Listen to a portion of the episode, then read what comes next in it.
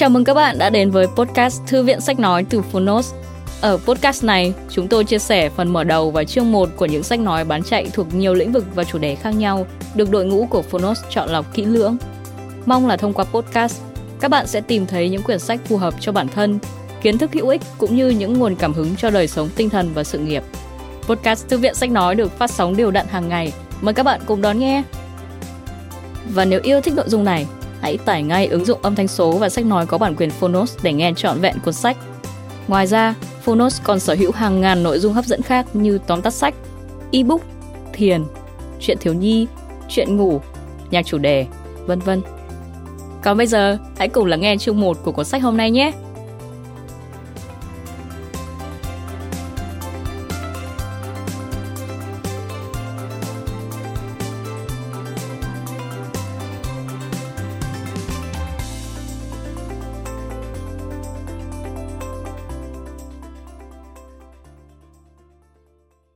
Bạn đang nghe từ Phonos.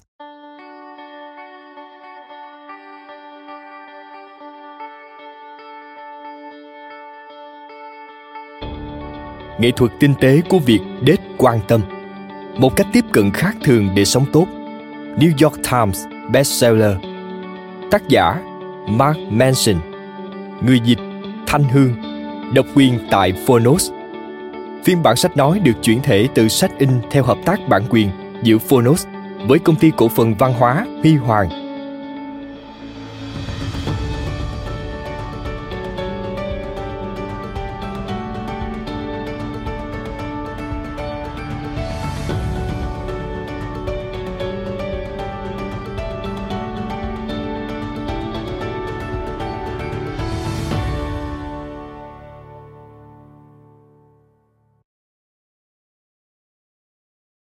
Chương 1 Đừng cố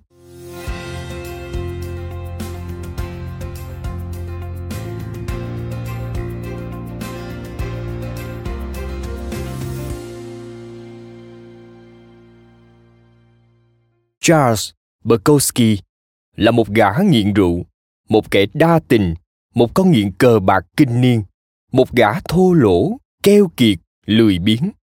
Nhưng tệ hại hơn cả, ông là một nhà thơ. Có lẽ ông ấy là người cuối cùng trên trái đất này, bạn nên tìm tới để xin lời khuyên. Hay hy vọng sẽ xuất hiện trong cuốn sách tự lực nào đó. Vì vậy, ông chính là sự mở đầu hoàn hảo. Bukowski ao ước được trở thành nhà văn, nhưng suốt mấy chục năm, những tác phẩm của ông đều bị các báo, tạp chí, tập sang và các nhà xuất bản từ chối. Nói thêm Charles Bukowski, sinh năm 1920, mất năm 1994, là nhà thơ, tiểu thuyết gia người Mỹ gốc Đức. Ông sáng tác rất đa dạng, phủ sóng trên nhiều thể loại, thơ, truyện ngắn và tiểu thuyết về đời sống thường ngày, những thói hư tật xấu, những con người sống dưới đáy xã hội. Ông được mệnh danh là nhà thơ khu ổ chuột. Quay lại nội dung chính. Họ nói các tác phẩm của ông thật kinh khủng, thô thiển, dị hợm, xa đọa. Khi những lời từ chối chất cao như núi, thất bại đã đẩy ông chìm trong nỗi chán chường cùng hơi men và lối sống đó đeo bám ông suốt đời. Bukowski làm bưu tá cho một bưu điện, được trả chút lương bèo bọt và đốt phần lớn số đó vào rượu chè. Phần còn lại ném vào mấy kèo cá cược trên trường đua ngựa. Mỗi khi đêm xuống, ông lại nốc rượu một mình. Đôi khi gõ vài vần thơ bằng chiếc máy chữ cũ kỹ. Ông thường tỉnh dậy trên sàn nhà sau một đêm say khước. 30 năm cuộc đời cứ thế trôi qua, gần như vô nghĩa, mơ hồ, giữa rượu, ma túy, cờ bạc và gái điếm.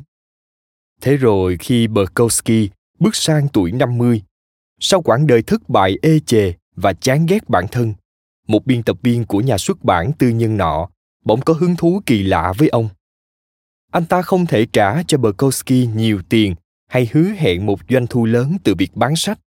Nhưng anh lại có hảo cảm với gã thất bại nghiện ngập này, nên quyết định sẽ đánh cược một lần. Đó là lời đề nghị đầu tiên mà Bukowski từng nhận được. Và ông nhận ra rất có thể đó cũng là lời đề nghị duy nhất trong đời.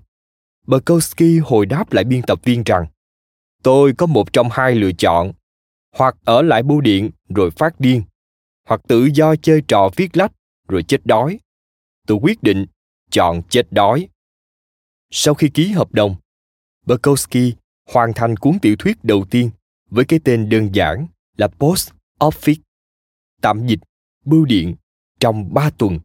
Trong phần đề tặng, ông viết không dành cho ai cả.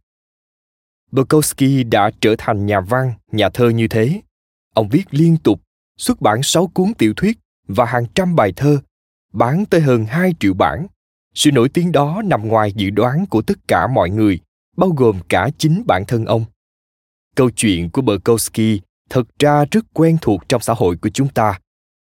Cuộc đời của ông là một minh chứng cho cái gọi là giấc mơ Mỹ, một người tranh đấu cho điều mà anh ta mong muốn, không bao giờ từ bỏ và cuối cùng đạt được giấc mơ lạ lùng nhất trong đời. Đó thật ra là một thước phim sớm muộn cũng xảy đến.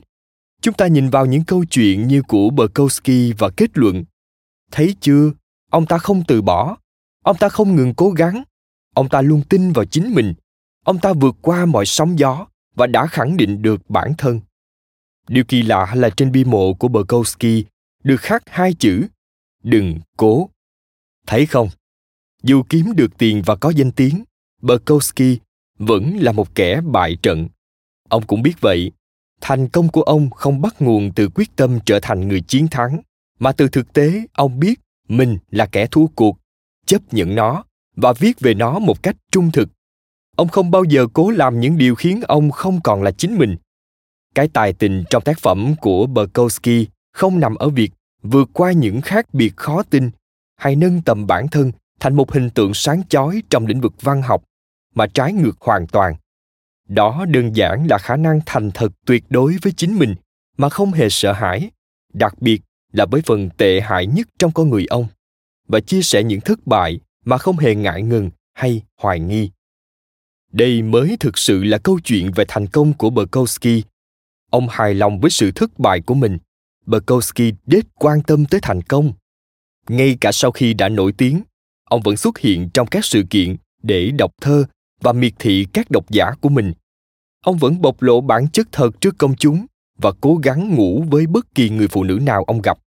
Danh vọng và thành công không khiến ông trở nên tốt đẹp hơn và cũng chẳng phải vì trở thành một con người tốt đẹp hơn mà ông mới có thể đạt tới thành công và danh vọng tự hoàn thiện và thành công thường đi đôi với nhau, nhưng không có nghĩa rằng chúng là một nền văn hóa của chúng ta ngày nay thường tập trung một cách ám ảnh vào những kỳ vọng tích cực, phi thực tế, hạnh phúc hơn, khỏe mạnh hơn, trở thành người tốt nhất, tốt hơn những người khác, thông minh hơn, nhanh nhạy hơn, giàu có hơn, gợi cảm hơn, nổi trội hơn, năng suất hơn, đáng được ngưỡng mộ và ghen tị hơn. Hoàn hảo, tuyệt vời và sang chảnh trước mỗi buổi sáng hôn tạm biệt các thành viên trong một gia đình chuẩn kiểu mẫu và rất ăn ảnh. Sau đó, bạn ngồi trên chuyên cơ riêng đến với công việc tuyệt vời của mình, nơi bạn dành cả ngày trời để làm những việc có ý nghĩa phi thường, có thể giải cứu thế giới một ngày nào đó. Nhưng khi bạn dừng lại và thực sự suy nghĩ về điều này, lời khuyên về cuộc sống đã trở thành quy ước. Tất cả những thứ mang tính tích cực và hạnh phúc về việc tự hoàn thiện bản thân mà chúng ta thường được nghe, thực sự đều gắn liền với những gì bạn còn thiếu. Nó soi chiếu những gì bạn nhận thức được về thiếu sót của bản thân và những thất bại hiển nhiên, rồi nhấn mạnh chúng. Bạn học cách kiếm tiền hiệu quả nhất vì bạn cảm thấy bản thân chưa có đủ tiền. Bạn đứng trước gương, nhắc đi nhắc lại những câu khẳng định rằng, mình xinh đẹp vì bạn cảm thấy bản thân chưa đủ xinh đẹp.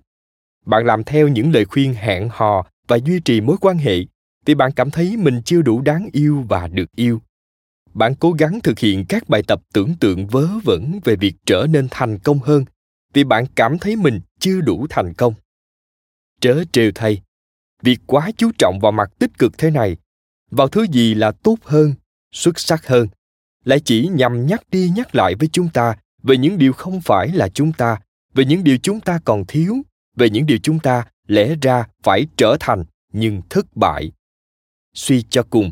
Một người thực sự hạnh phúc là người cảm thấy không cần thiết phải đứng trước gương và lãm nhảm rằng, tôi hạnh phúc.